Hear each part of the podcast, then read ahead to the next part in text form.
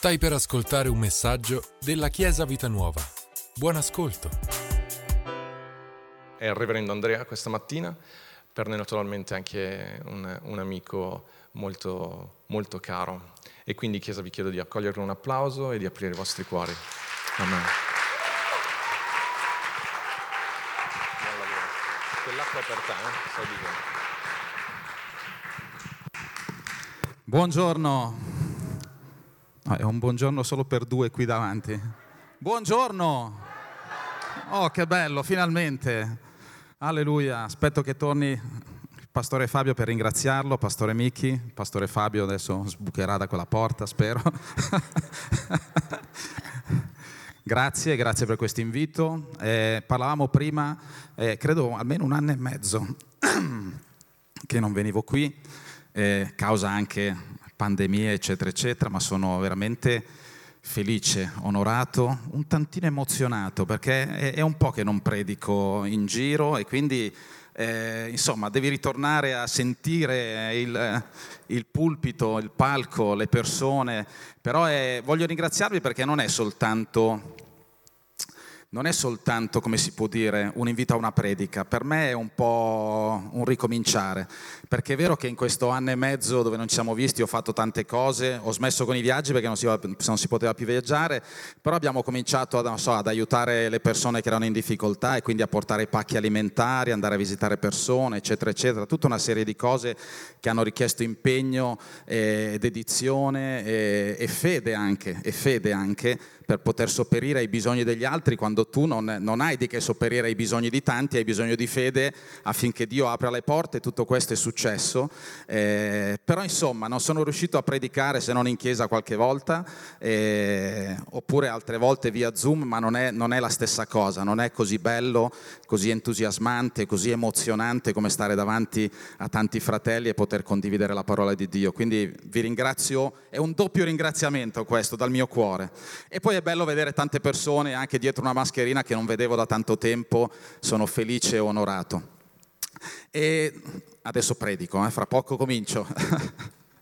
E stavamo parlando prima col Barça, eravamo al bar, stavamo bevendo un caffè e a un certo punto abbiamo cominciato a chiacchierare e, diciamo, caspita, parlavo con mia moglie, mi diceva il Barça che più o meno circa un anno fa è cominciato tutto, no? È cominciato tutto. E mentre chiacchieravamo ho cominciato a pensare, ho detto, caspita, ogni volta che incontro qualcuno, e non è sbagliato, eh? non è sbagliato di per sé, però ogni volta che incontro qualcuno cominciamo a parlare, a parlare del, del passato, passato, cominciamo a parlare del presente, eh, poche volte parliamo del futuro, perché sembra che non ci sia più un futuro quasi, o se ne parliamo è un futuro così, chissà cosa succederà, chissà quando arriverà eh, il momento dove tutto tornerà alla normalità, chissà, chissà, e mi rendo conto anche parlando con la gente in giro, che quando si parla, si comincia a parlare, molto spesso le persone parlano del passato come qualcosa di, di bello, eh, parlano con nostalgia del passato, però a un certo punto restano ancorati al passato come qualcosa che chissà se ritornerà. Molti invece sono fermi sul presente e, e continuano a parlare del presente molto spesso spaventati, anche credenti a volte, eh, guardano otto telegiornali al giorno, tutte le trasmissioni televisive dove ti spiegano che c'è il vaccino ma poi arriva quell'altro, poi devi fare il richiamo, poi non si sa, e poi tutte le trasmissioni politiche per cui non si sa se c'è il governo, quando ci sarà, adesso c'è, ma chissà come andrà, e, e mi rendo conto che ogni volta che ascolto le persone, le persone hanno la loro attenzione focalizzata su tutte queste cose e la maggior parte delle volte sui problemi, sulle difficoltà, sul chissà come andrà. E ogni volta, e ogni volta che noi poniamo l'attenzione guardiamo a queste cose, queste cose condizionano la nostra vita, inevitabilmente condizionano la nostra vita. E se non stiamo attenti anche noi credenti e cominciamo a parlare di queste situazioni nel modo sbagliato, lasciamo che queste situazioni condizionino la nostra vita nel modo sbagliato. E ripensando un po', perché poi è tempo di riflessioni, giustamente ci mettiamo, abbiamo anche del tempo a volte per riflettere molto di più e riflettiamo sulle cose che stiamo vivendo. E pensavo un po' di tempo fa, dicevo, caspita, ma è vero, noi stiamo passando un momento difficile, la pandemia, tutto quello che c'è, Però nel corso della storia molti credenti si sono trovati in situazioni difficili, molti credenti hanno attraversato guerre. Noi non stiamo attraversando una guerra. Molti credenti hanno attraversato pandemie nel corso della storia ma non avevano il vaccino. Noi adesso l'abbiamo trovato. Eppure a volte guardiamo a questa situazione quasi senza una speranza. Quei pochi che parlano del futuro non parlano del futuro come qualcosa per dire faremo, faremo, faremo, ma come qualcosa per chissà cosa succederà. Chissà cosa succederà. E quindi poniamo il nostro sguardo e la nostra attenzione su tutte queste cose. Ripeto, non è sbagliato guardare a queste cose perché ci siamo in mezzo e le stiamo vivendo, non è sbagliato a guardare a come era bello prima, se però poi la mia attenzione si ferma, si focalizza su quello e non si sposta su qualcos'altro, allora questo condiziona la mia vita e la mia vita prende un indirizzo sbagliato. Che cosa dice la parola? Come hanno fatto i credenti nella storia, nelle varie generazioni, ad attraversare la storia e attraversare le situazioni difficili che gli sono capitate? Come hanno fatto? Non hanno guardato a tutto ciò che stava succedendo, ma hanno fatto una cosa che dice la scrittura, che probabilmente è una delle cose più importanti che dobbiamo fare nella nostra vita. Ebrei 12.2 dice, tenendo gli occhi su Gesù, autore e compitore della nostra fede. Tenendo gli occhi su Gesù, autore e compitore della nostra fede. Perché quando io fisso il mio sguardo su di Lui, lo sto distogliendo, lo sto distogliendo. E quella parola nell'originale, tenere gli occhi su Gesù, non ha soltanto il significato di dire guarda questo, ma ha il significato di dirti distogli il tuo sguardo da qualcosa e mettilo su qualcos'altro, in questo caso su Gesù. Distogli il tuo sguardo dal passato, dal presente e anche dal futuro incerto che ti immagini e metti gli occhi su Gesù l'autore e il compitore della nostra fede. Un'altra traduzione dice colui che la crea e la rende perfetta. Wow! Gesù ha creato la fede e poi la rende perfetta nella nostra vita. Un'altra traduzione, secondo me bellissima, dice delle edizioni Paoline, dice colui che ha creato la fede e la consuma. Wow! A volte noi abbiamo fede ma non la consumiamo, non la utilizziamo. Tenere gli occhi su Gesù significa guardare a Lui, guardare a quello che Lui ha fatto, come Lui si è comportato nei momenti difficili e come Lui ha consumato la sua fede. Consumato nel senso di utilizzato, non è che la fede si consuma e poi non ne hai più. Non è che la fede non si consuma e poi non ne hai più. È un po' come quando nel lockdown eh, ho cominciato a mettermi un po' in forma, ero a casa, non avevo niente da fare, ho detto ci mettiamo un po' a dieta, all'inizio no, all'inizio come tutti pizze, torte, eccetera, eccetera, poi ho detto adesso, dopo un po' di pizza e torte ho detto adesso è meglio che finiamo, se no non esco più dalla porta di casa, poi dopo devo uscire dalla finestra del balcone per uscire di casa. Allora abbiamo cominciato, abbiamo detto facciamo un po' di dieta, cominciamo a fare esercizi, c'era l'ora della ginnastica eccetera eccetera e poi ho cominciato a studiare un pochettino come funzionava, gli esercizi da fare, come mi dovevo allenare, come, come i muscoli potevano crescere, quindi con i pesi eccetera eccetera. Non sono un esperto, però ho imparato, ho capito che quando tu fai esercizi con i pesi per il irrobustire i muscoli, le fibre muscolari si disgregano, è come se si eh, staccassero, e poi dopo a un certo punto, nel momento del riposo, dopo esserti alimentato nel modo giusto, nel momento del riposo, le fibre si rimettono insieme e si spessiscono, diventano più grandi e il muscolo cresce. Funziona un po' allo stesso modo. Funziona un po' allo stesso modo. Quando tu utilizzi la tua fede, ne consumi un pochettino, però a un certo punto dopo e ricordatevi questo pezzettino, lo riprenderemo dopo, nel momento del riposo, nel momento del riposo il muscolo cresce e diventa più forte, la nostra fede diventa più forte perché l'abbiamo sperimentata, perché l'abbiamo messa in pratica, perché abbiamo visto che funziona, perché abbiamo visto che Dio è lì con noi realmente, perché a volte, cioè noi lo sappiamo che Dio è lì, noi lo sappiamo che vive in noi, però a volte la percezione che abbiamo non è esattamente questa. Perché quando sei nella difficoltà, molto spesso poggiamo lo sguardo sulle cose sbagliate e non ci rendiamo conto che Dio è lì con noi. È per quello che la scrittura ti dice fissa il tuo sguardo su Gesù. E in ogni momento della nostra vita, ho preso l'esempio di questi tempi, ma questo vale per tutta la nostra vita.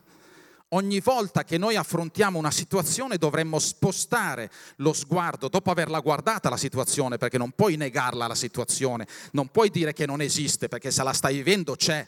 Però a un certo punto dopo averla vista, eh, il tuo sguardo si deve spostare inevitabilmente su Gesù, colui che ha creato la fede e la può rendere perfetta e ti insegna come consumarla, come metterla in pratica, come utilizzarla.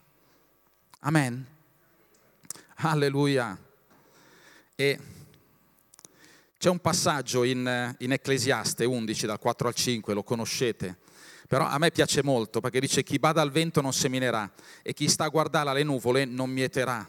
Come tu non conosci la via del vento né come si formino le ossa nel grembo della donna incinta, così non conosci l'opera di Dio che fa tutto.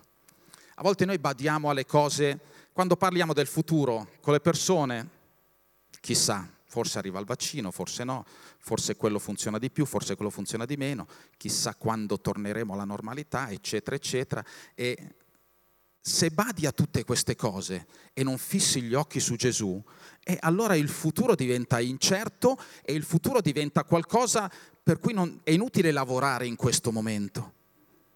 E invece mi sto rendendo conto che in questo momento, in questo proprio momento storico, ci sono opportunità straordinarie. Opportunità straordinarie. Ne parlavamo prima anche col pastore Fabio, ci sono opportunità straordinarie e, e non sto parlando soltanto di fare cose eh, per cui, perché a volte parli, quando dici ah Dio si manifesta pensi solo a imporre le mani agli ammalati, la guarigione, no sto parlando di tutta l'opera di Dio in generale a 360 gradi. L'altro giorno parlavo, parlo anche di evangelizzazione.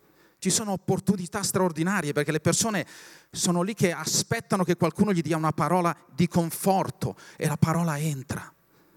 L'altro giorno stavo parlando con una persona, credo un po' anziana, non so quanti anni avesse, e a un certo punto nel mezzo del discorso mi dice, ah ma tanto io non starò qui ancora per molto, come per dire fra poco muoio e me ne vado.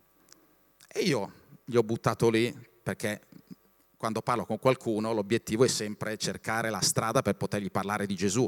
E allora gli ho buttato lì una frase, beh signora, l'importante è sapere dove si va. E lei mi guarda con quella faccia un po' così sconsolata e mi dice, vabbè ma non è mai tornato nessuno a raccontarci com'è di là.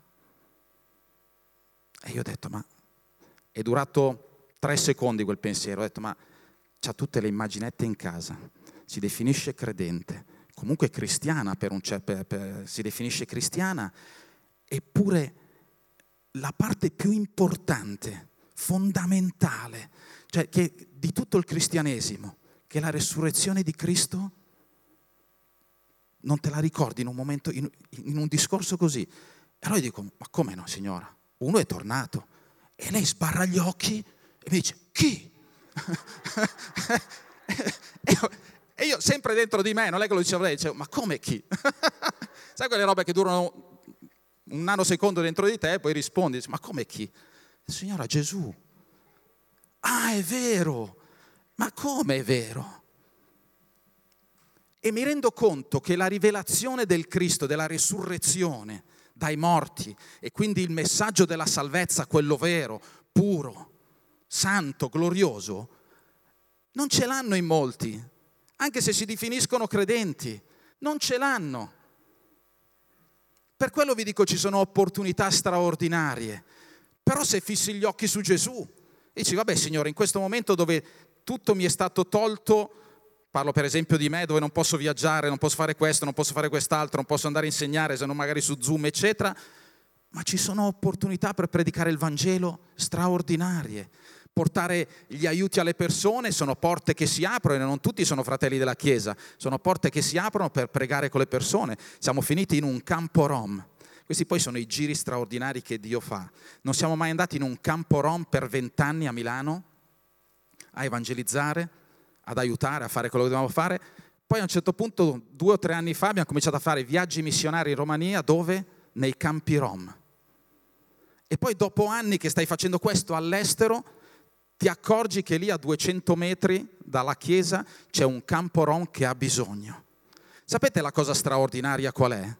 Che se ci fossimo andati molto probabilmente due o tre anni fa, non preparati, non preparati, non saremmo riusciti ad entrare perché non conoscevamo le persone, non conoscevamo i problemi, le dinamiche, eccetera. Abbiamo fatto scuola, abbiamo fatto scuola all'estero, la nostra scuola biblica missionaria l'abbiamo fatta là. Quando siamo entrati in quel campo, ci sembrava di essere in Romania, era tutto normale. Era tutto normale, i bambini che ti saltavano addosso era tutto normale, dovevi tenere il portafoglio, era tutto normale, non ti spaventavi più, il cellulare andavi in giro così, ma era tutto normale, lo sapevi. Gli odori, le cose, il modo di fare, era tutto normale. Eppure l'abbiamo fatto quando?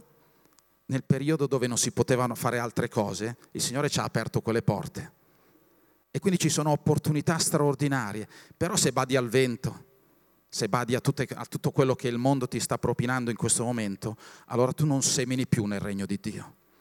Vale anche per i nostri soldi. Bisogna continuare a seminare nella vita, anche se in quel momento non vedi nulla. Vi ricordate quel passaggio in Prima Re? Quello della nuvoletta grande come una mano? Anche lì sembrava che non succedesse nulla. Non stava succedendo nulla. Eppure i profeti di Baal erano stati sconfitti, però a un certo punto il profeta dice si ode un rumore di grande pioggia. E io dico, ma i credenti, anche se non vedono, riescono a sentire un rumore di grande pioggia? Credo che la mia preghiera per tutti noi, anche per me oggi, sia proprio questa. Ma anche quando non vedi, riesci a sentire il rumore della grande pioggia che sta arrivando. Riesci a vedere dove gli altri non riescono a vedere. Riesci ad alzare il tuo sguardo e guardare a Gesù nel momento del bisogno. Lo senti il rumore della pioggia. Lo senti quel rumore? Sarebbe bello avere degli effetti speciali e cominciare a sentire il rumore della pioggia. Però è così, quando picchia sui vetri, le goccioline sui vetri, il rumore della pioggia, te l'immagini che sta arrivando. E il profeta dice ad Acab, gli dice, va, mangiati, non è più, pro- non è più in, in, questo momento non è più il momento di, di star qui a digiunare, di fare, è il momento di mangiare, di prepararsi perché sta arrivando, sta arrivando sta arrivando. E poi il profeta fa una cosa, Elia fa una cosa particolare, va sul monte Carmel, un monte molto alto, adesso è chiamato Capo, Car- Capo Carmel, perché? Perché da, da, là in alto si vedevano arrivare le navi. E allora va là in alto, si mette in preghiera e dice al suo, al suo servo, sali, sali più in alto, probabilmente sulla cima, lui era un pochettino più in basso, e guarda dalla parte del mare. Dice, ma c'è bisogno di dirgli di guardare dalla parte del mare? Sì, a volte c'è bisogno che qualcuno ti dica guarda dalla parte giusta, perché a volte non riusciamo a vedere dalla parte giusta. Devi guardare dalla parte del mare, perché è di là che arriva. E fissare lo sguardo su Gesù significa guardare dalla parte giusta. Significa volgere lo sguardo, la nostra attenzione dalla parte giusta, da dove arriva la risposta, da dove sta arrivando la pioggia. E guardala sul mare. E il servo va su e guarda, dice ma non c'è nulla, torna giù. E il profeta gli dice, vai sette volte. E io mi sono immaginato eh, io, pastori, che dicono a qualcuno della Chiesa, vai perché è così, vai. E, questo, eh, e lo dici, non so, a dieci, vai. E questi dieci vanno e poi tornano, ma non è successo nulla. Andate, andate, vedrete che arriva. E vanno la seconda volta. La seconda volta due li hai persi sicuro. e poi la terza alla terza ne hai persi altri due, alla settima volta se ne è rimasto uno probabilmente. Perché? Perché a volte non abbiamo la capacità di tenere sempre gli occhi fissi su Gesù e di credere che la nuvoletta sta arrivando e di credere che la risposta sta arrivando e di credere. Perché se tu riesci a restare fermo in tutto quel tempo, tu stai consumando la tua fede la stai consumando. E che bello sapere di avere qualcosa e di utilizzarla e che mentre la utilizzi non, non, sta, non, sta, non è una candela che l'accendi a un certo punto non c'è più. È qualcosa che tu utilizzi e si rafforza, utilizzi e si rafforza e la utilizzi e vedi una risposta. Però devi salire anche sul monte e devi guardare dalla parte giusta, che è quella dove c'è Gesù Amen. E poi a un certo punto la nuvoletta arriva e dice preparatevi, preparatevi perché sta arrivando. E preparatevi non vuol dire prendi l'ombrello, la mantella, perché la pioggia deve bagnare la tua vita. A volte i credenti arriva la pioggia e quasi sono spaventati dalla pioggia. No, quando arriva tu devi essere pronto. Quando si aprono porte per l'evangelizzazione devi essere pronto. Quando si aprono porte per aiutare qualcuno devi essere pronto. Quando si aprono porte per imporre le mani agli ammalati devi essere pronto. E come vi dicevo prima è un periodo dove le porte sono aperte per tantissime cose, per tantissime cose. L'evangelizzazione credo non sia mai stato un, un, un momento così aperto per l'evangelizzazione come questo. Ogni persona con la quale parli ti sta ad ascoltare. Poi magari non se ne fa nulla, ma ogni, port- una, ogni persona sta ad ascoltare, perché comunque hanno un bisogno. E la cosa migliore che noi possiamo fare è portare Gesù alle persone. Per tanto tempo ho pensato, problema mio, eh, ma magari becco qualcuno anche, ho sempre pensato al Vangelo e a tutta la potenza che Dio poteva manifestare come qualcosa di glorioso che Dio poteva manifestare attraverso di me. Bello, sì, quindi io posso imporre le mani ai malati, Dio si usa di me, tutta la potenza si manifesta, Dio provvede a tutte le mie cose, tutte cose verissime, che se però poi non si traducono nel vado e faccio qualcosa per gli altri, diventano sterili e non servono a nulla. E qui un amen ci stava. Eh? tutto ciò che io ricevo, tutta la gloria, tutta la potenza, tutta la prosperità, che sono concetti biblici, hanno motivo d'essere, di esistere per me, per la mia famiglia, ma anche per essere riversati sugli altri. Se tutta la rivelazione che ho della salvezza, della gloria di Dio, non la porto a qualcun altro, è solo un pezzettino di quello che è la verità del Vangelo e mi rendo conto che poi si perde un pochettino piano piano. E la cosa più gloriosa che possiamo fare nella nostra vita, e credo che questo periodo me l'abbia confermato alla stragrande, è utilizzare tutta questa gloria per andare dagli altri. Per troppo tempo ho visto un Vangelo e l'ho vissuto anch'io, dove era tutto intorno a me. Il pastore Angelo lo chiama il Vangelo Vodafone, è tutto intorno a me. Quando invece la scrittura ci insegna a prendere tutto questo e riversarlo sugli altri, sulle persone che hanno bisogno, che sono qua fuori, a riversarlo su di loro. Amen. Vi ricordate che prima vi ho detto, quanto tempo pastore? Non ce lo siamo detti. Una, una, volta, una volta sono, forse l'ho già detto una volta, sono andato da un pastore, stavo predicando, cominciava alle 5 il culto e, e cioè, io calcolo sempre un'oretta, c'è la lode, l'offerta, eccetera. Dico, vabbè, comincerò alle 6. Dico, pastore, quanto tempo ho per predicare? E lui guarda, fa, guarda, noi alle 19 ce ne andiamo, vedi tu. Quindi ogni tanto devo chiedere, quando ve ne andate voi? Dico, ok, alleluia. Alleluia. Il passaggio prima che vi ho detto di Prima Re era Prima Re 18, 41-46, quello di Acab, eccetera. Guarda dalla parte giusta, eccetera, eccetera. E vi dicevo prima che c'è la parte della fede e quindi dell'aspettarsi che arrivi la, mani, la, la nuvoletta come la manina, c'è da guardare dalla parte giusta, c'è da puntare i nostri occhi su Gesù, che è l'autore e il compitore della fede, colui che la, perfez- la rende perfetta, colui che la consuma. E poi c'è la parte, c'è la parte, vi ricordate i muscoli? C'è la parte dove tu utilizzi i muscoli e poi c'è la parte del riposo. Ti cibi nel modo giusto e quindi proteine, non so nel caso dei muscoli, proteine, sto dando le nozioni così veloci, è eh, molto più complessa tutta la cosa, però giusto per capirci, ti cibi e quindi ti devi cibare poi della parola, eccetera, eccetera, e poi c'è il momento del riposo, c'è il momento del riposo dove la presenza di Dio fa la differenza nella nostra vita. Dove la presenza di Dio fa la differenza nella nostra vita. Perché mi rendo conto che puntare gli occhi su Gesù nel mezzo del, delle difficoltà, a volte è difficile, quindi a volte hai bisogno di qualcuno che ti dica, ti dica guarda dalla parte giusta, e però c'è anche bisogno di stare alla presenza di Dio, perché la presenza di Dio fa tutta la differenza del mondo e poi lo vedremo. Però qualcuno potrebbe dire, vabbè, ma la presenza di Dio è in me, Cristo vive in me, lo Spirito della gloria è su di me, riposa su di me, dice Pietro.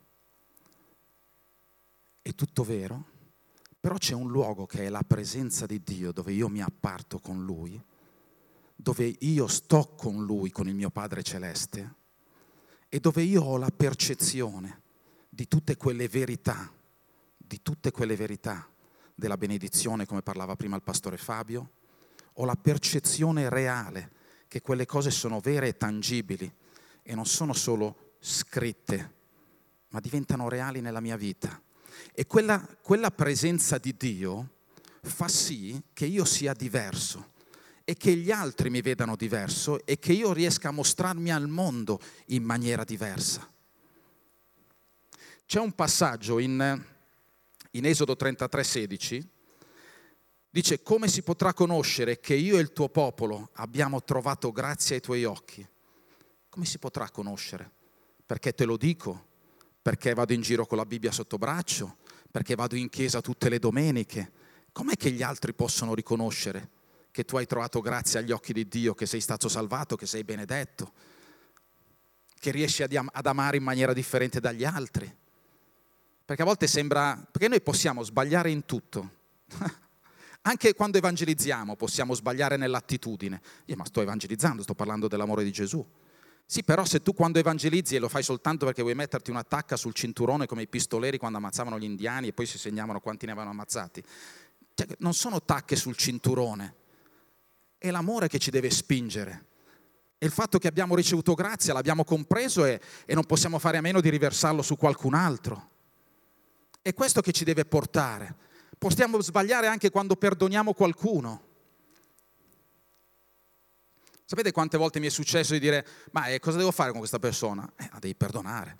Ah, eh, sì, ma io sono andato là, adesso va bene, lo faccio, vado là, quella persona va là, gli ho chiesto perdono, gli ho, gli ho chiesto perdono, come è successo?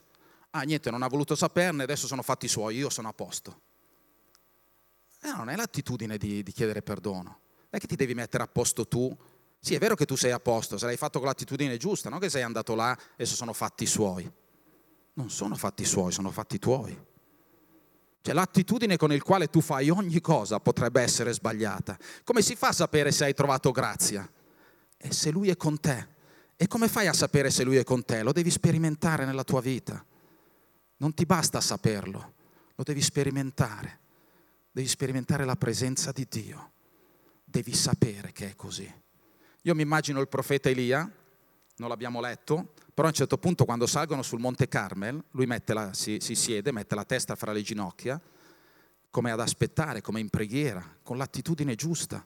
Dire, Signore, tu l'hai detto, io ne ho sentito il rumore, adesso deve arrivare aspetterò sette volte, va bene, però deve arrivare. Ed è lì, nella presenza di Dio, che tu hai la conferma. È lì nella presenza di Dio che tu ascolti. È lì nella presenza di Dio che tu diventi diverso. È lì nella presenza di Dio che tu riesci ad alzare gli occhi al cielo e anche se non vedi la nuvoletta, sai che sta arrivando. Perché gli occhi sono puntati su Gesù Alleluia. La parola distinti può essere tradotta anche con meravigliosi. Vuol dire che gli altri vedono una vita meravigliosa, diversa ma eh, sarà capitato a qualcuno di voi, sicuramente è capitato, che qualcuno ti guarda dopo che gli hai parlato, dopo che... Io, ma voi siete, siete, siete, tu sei diverso, tu sei... Cioè quando parli tu c'è una luce, quando parli tu si sente amore. Eh, poco tempo fa siamo andati a, in casa di, di, alcuni vicini e abbiamo cominciato a parlare, ma neanche più di tanto, Però il fatto che noi ci comportassimo in maniera diversa, il fatto che noi non dicessimo parolacce, il fatto che, il fatto che noi fossimo sempre, so, propositivi, una parola buona, e, e, la moglie di questa coppia ha scritto a, a mia moglie dicendo ah, siete una famiglia meravigliosa, siamo stati lì un'oretta a parlare, siete una famiglia meravigliosa, siete qui, siete là, e eh, che, cosa abbiamo fatto? Eppure quando tu vivi in questo modo, gli altri vedono la differenza, vedono che sei distinto, che sei diverso e vedono qualcosa di meraviglioso che non capiscono, però poi tu glielo puoi raccontare, perché poi ti chiedono perché vogliono stare con te, perché si sentono meglio quando stanno con te, perché tu sei stato alla presenza di Dio, non perché sei chissà chi.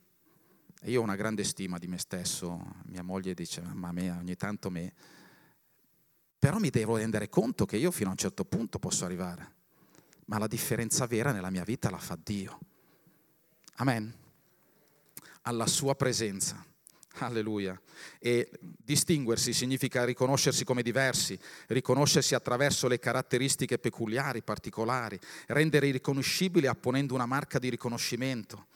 Distinguersi significa essere riconoscibile, caratterizzarsi, differenziarsi, mettersi in luce, in particolari doti, segnalarsi. Noi dovremmo essere così. Dovremmo essere così. Adesso qualcuno potrebbe dire, ma io non sono così, adesso mi vado, mi butto giù da un ponte. E sempre la, la, la, bella cosa con Dio è che anche quando ti senti un verme strisciante dopo aver ascoltato una predica, c'è sempre l'opportunità di cambiare. E che Dio non ti sta mettendo e ti sta dicendo sei un verme strisciante, sei tu che ti senti, perché Dio non te lo dice, Dio ti mette di fronte a delle cose e ti dà l'opportunità di cambiare. Che bella questa parola, opportunità. Ho l'opportunità di cambiare ho l'opportunità di essere diverso, ho l'opportunità di essere come la parola dice. E lì potresti fare l'errore più grande della tua vita e spostare lo sguardo su chi sei, su chi eri, su tutto quello che hai fatto e stai facendo. Quello per Dio non conta più nulla. Le cose vecchie sono passate e noi ci ci protendiamo verso quelle che stanno davanti, lasciando le cose che stanno dietro di noi. E io guardo a Gesù, non guardo a nessun altro. E io aspetto la nuvoletta. E intanto metto mano all'aratro. E intanto faccio cose, le cose straordinarie che Dio mi ha chiamato a fare. E intanto faccio la mia palestra spirituale. E intanto i miei muscoli si spessiscono, si robustiscono. E intanto la mia fede la consumo e diventa sempre più forte e intanto gli altri vedono che sono distinto, meraviglioso. E la scrittura dice già che noi siamo meravigliosi. Perché il Salmo 139,14 dice questo, che noi siamo meravigliosi. Però a volte, una volta un nostro, un nostro parente, un vostro cugino, con due G in questo caso, eh, dicevo, senti, è venuto da me e fa, senti ma tu prima hai detto che siamo meravigliosi. Ho detto sì. Eh, ma allora l'incidente quando è successo? Insomma, vabbè, faceva più ridere detta da lui in quel momento. Tuo cugino Stefano, eh, immaginavi? Eh. E, e che a volte è proprio così, a volte è proprio così. Noi guardiamo a noi stessi, a chi siamo, e diciamo, caspita che incidente che ho fatto nel corso della vita. Mentre attraversavo la mia vita, la storia della mia vita, chissà che incidente che ho fatto. E chissà e guardiamo quanto è brutta la nostra vita perché ci sono stati una serie di incidenti che ci hanno portato in quella condizione, in quella situazione. Quando invece la scrittura ci dice di guardare in un altro posto, ci dice che noi siamo meravigliosi e che anche se non ci vediamo in quel momento così lo possiamo diventare, perché il Signore è con noi, alla sua presenza, alla sua presenza, alla sua presenza. E, e io soltanto quando dico questa parola presenza, e mi è successo un'altra volta, stavo parlando degli angeli, a un certo punto, ma tutta la Chiesa ha avuto quella, l'impressione che ci fossero gli angeli e non abbiamo fatto nulla di straordinario, stavamo parlando di un argomento e anche quando parli della presenza di Dio, è come se diventasse così tangibile, così reale, soltanto parlandone. Pensa se ti metti a casa, nella tua cameretta, dici Signore voglio gustare, voglio gustare la tua presenza, voglio uscire da questo luogo trasformato, voglio uscire da questa chiesa oggi trasformato, perché la tua presenza è qui, perché la tua presenza mi trasforma, perché la tua presenza mi dà pace, perché la tua presenza non mi accusa ma mi rialza, perché la tua presenza è amore perché la tua presenza è grazia, perché la tua presenza mi fa realizzare che tu veramente sei risorto dai morti e che se la resurrezione è vera, allora tutto cambia nella mia vita. Allora posso guardare al futuro con occhi diversi. Per quello Paolo poteva dire, per me morire è un guadagno, perché aveva compreso bene cosa sarebbe successo. Però dice adesso ho delle cose da fare qua, eppure noi abbiamo tante cose da fare qua. Però se la resurrezione è vera, allora alla presenza di Dio tu riesci a vedere, le nebbie si diradano, allora tu conosci, cominci a vedere l'orizzonte, cominci a vedere l'obiettivo, il sole comincia a sorgere. Proverbi 4:18, alla sua presenza. E allora quella nuvoletta che ancora non c'è nel cielo diventa reale, cominci a vederne un pochettino. Dici, ma una nuvoletta cosa farà? È l'inizio, è l'inizio è l'inizio. Alleluia. E sapete, ci sono dei passaggi, adesso li andremo a leggere, ma probabilmente molti di voi l'avranno sperimentato, se non l'avete sperimentato eh, dovete sperimentare la presenza di Dio. Quando tu ti metti là e sei tu solo con Lui, è vero che lo possiamo fare tutti assieme, però ci sono dei momenti dove tu sei solo e hai bisogno di Lui, dove non puoi telefonare al pastore perché preghi per te, dove non puoi chiamare il fratello perché, perché la devi vivere tu. Ci sono dei momenti dove basta uno schiocco di dita e la tua vita cambia. Io l'ho sperimentato nella mia vita. Stati dei momenti dove, ne ricordo uno in particolare, ero lì con la testa sul tavolo, buttato giù, e dicevo, Signore, ho bisogno di sentire il tuo amore in questo momento perché niente mi risolleva da questo luogo. Non mi schiocco, sono uno schiocco di dita. Dice, ma cos'è successo? tu non lo sai come Dio fa le sue opere, l'abbiamo letto prima, tu non lo sai, ma tutto cambia improvvisamente e tutto ti sembra diverso perché in quel momento la presenza di Dio ha ricoperto la tua vita e tu hai sentito l'amore di Dio. Wow, ti sei sentito avvolgere, ti sei sentito al calduccio, ti sei sentito là. Oh. Io molto spesso parlo con Dio al mattino presto quando mi sveglio, sai quando sei nel letto al calduccio sotto le coperte, rannicchiato là e ti sembra di essere là, cullato nelle braccia di Dio. Dici, ma questo lo fanno i bambini. Io con il mio papà a volte mi sento ancora un bambino, ho bisogno che mi prenda, mi abbracci, mi, mi, mi consoli, mi coccoli. Dici, ma stavo dicendo la mia età. Alla tua età ti fai ancora coccolare. Sì, con Dio sì, mi metto lì, è mio padre. Amen. Alleluia.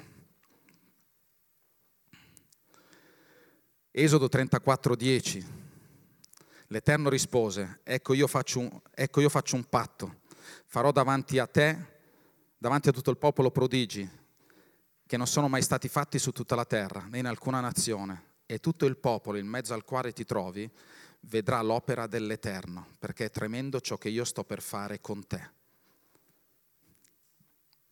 E io mi aspetto una chiesa, credenti, che si mostrino e tutto il popolo in mezzo al quale ti trovi vedrà l'opera dell'Eterno. Devono vederla l'opera dell'Eterno devono vederla.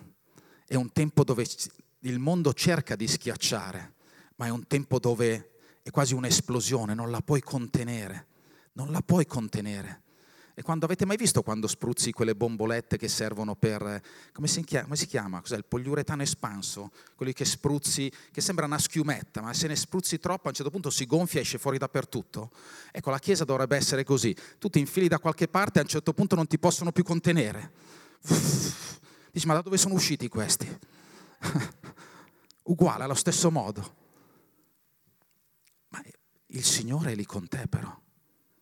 E mi capita molto spesso mentre sto evangelizzando che io mi devo fermare un attimo per rendermi conto di questa verità, non sempre automatico.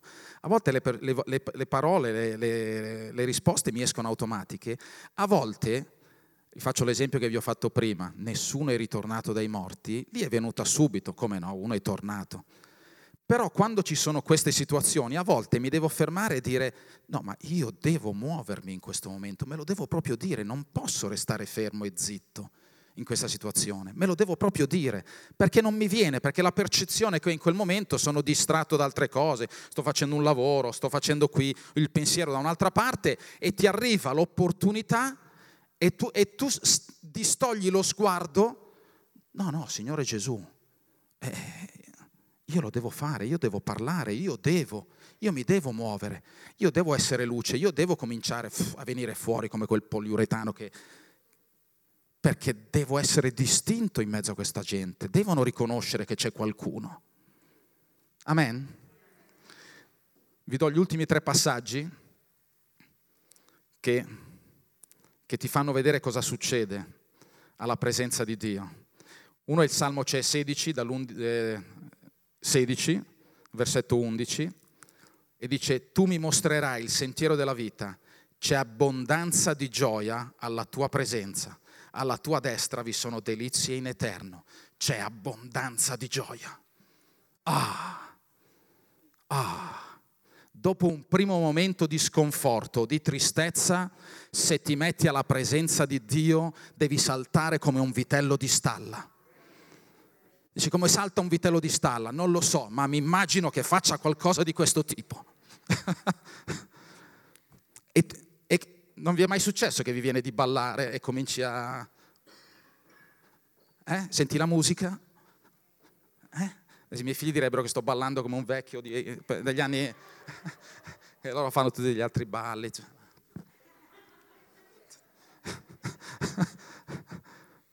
Però alla presenza di Dio. Ne vieni fuori solo alla presenza di Dio da quel momento. È vero, c'è bisogno di preghiera, dei fratelli, del pastore che prega per te, è vero, però poi a un certo punto devi sperimentare quella presenza dove ti viene gioia. Ed è tutto uguale a prima intorno a te, eh? ed è tutto uguale a prima, non hai cambiato nulla. Non è che improvvisamente hai tolto la mascherina e sei uscito dalla pandemia. Però, ah, alla sua presenza. E io spero che andiate tutti a casa oggi e vi prendiate una mezz'ora per star lì alla presenza di Dio. Ah. Noi magari ci possiamo prendere qualche minuto adesso alla presenza di Dio. Ah, che non necessariamente devi essere seduto là con le gambe conserte, così, in quella posizione, perché poi a volte è quella posizione ascetica dove, Signore parlami, puoi saltare alla presenza di Dio perché c'è abbondanza di gioia alla sua presenza. Puoi stare all'ascolto, puoi buttarti per terra, puoi dire Signore ho bisogno di te però mostrati, fatti sentire da me, voglio, lo voglio sentire, lo voglio, lo desidero. E il Signore non si è mai negato a nessuno. Alleluia, non si è mai negato a nessuno.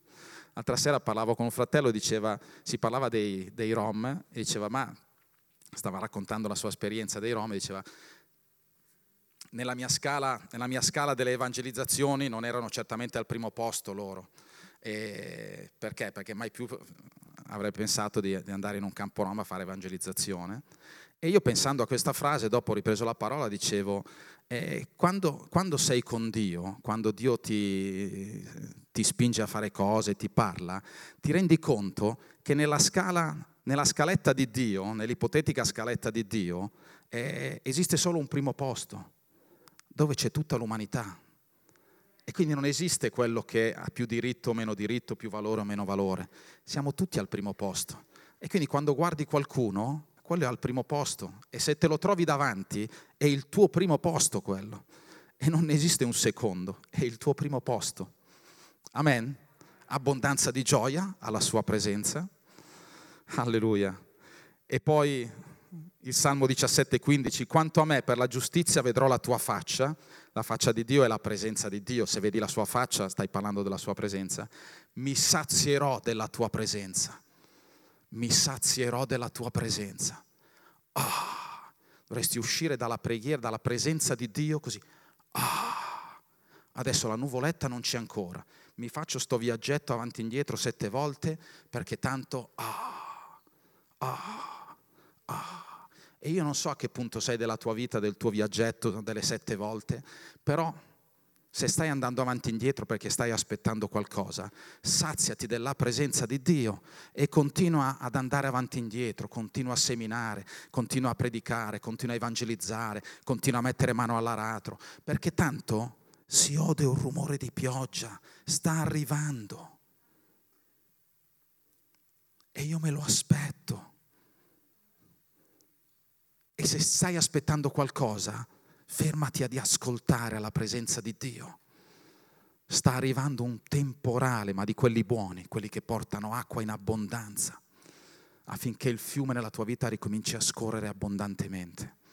Alleluia. E ultimo, perché ti abbatti anima mia? Perché gemi dentro di me? Spera in Dio perché io lo celebrerò ancora per la liberazione della sua presenza. Alleluia. Questa parola liberazione, della sua, la liberazione significa salvezza, benessere, prosperità, vittoria.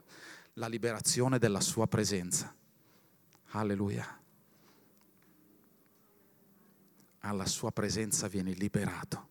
Da che cosa? Da qualsiasi cosa.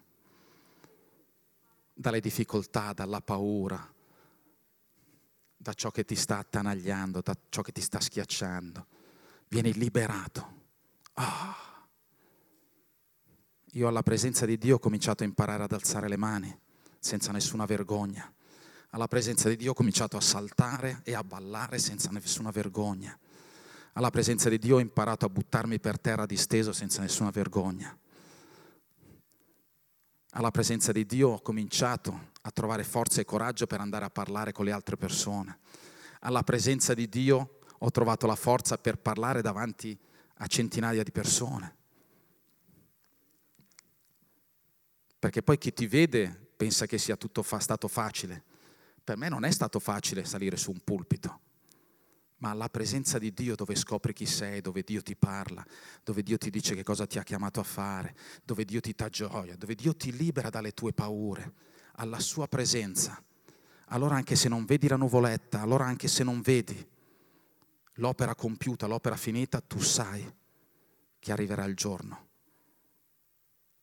dove comincerai a vedere una nuvoletta nella tua vita. C'è un proverbio che io lo metto, è un po' un versetto prezzemolo lo chiamo, che è Proverbi 4:18. Dice che la via del giusto è come quando ti incammini verso la luce dell'aurora. Piano piano vedi risplendere la luce fino a che diventa giorno pieno. È esattamente così se continui a guardare dalla parte giusta, nella direzione del mare, se continui a tenere gli occhi puntati su Gesù, a un certo punto il sole inevitabilmente, è inevitabile che sorga sulla tua vita. Magari all'inizio un pezzettino soltanto, ma poi a un certo punto il sole sorge sulla tua vita. È inevitabile. L'unico modo per impedirglielo è girarti dall'altra parte e non andare verso il mare, non puntare gli occhi su Gesù, ma andare nella direzione opposta. Allora il, sorge, il sole sorge lo stesso, ma tu non lo vedi e non ne godi i benefici. Però se stai alla sua presenza, da quella strada non ti smuovi. Amen. Alleluia. Alleluia. Grazie per averci ascoltato. Rimani aggiornato attraverso i nostri canali social. Ci trovi su Facebook, Instagram, Spotify e sul sito www.chiesavitanuova.org.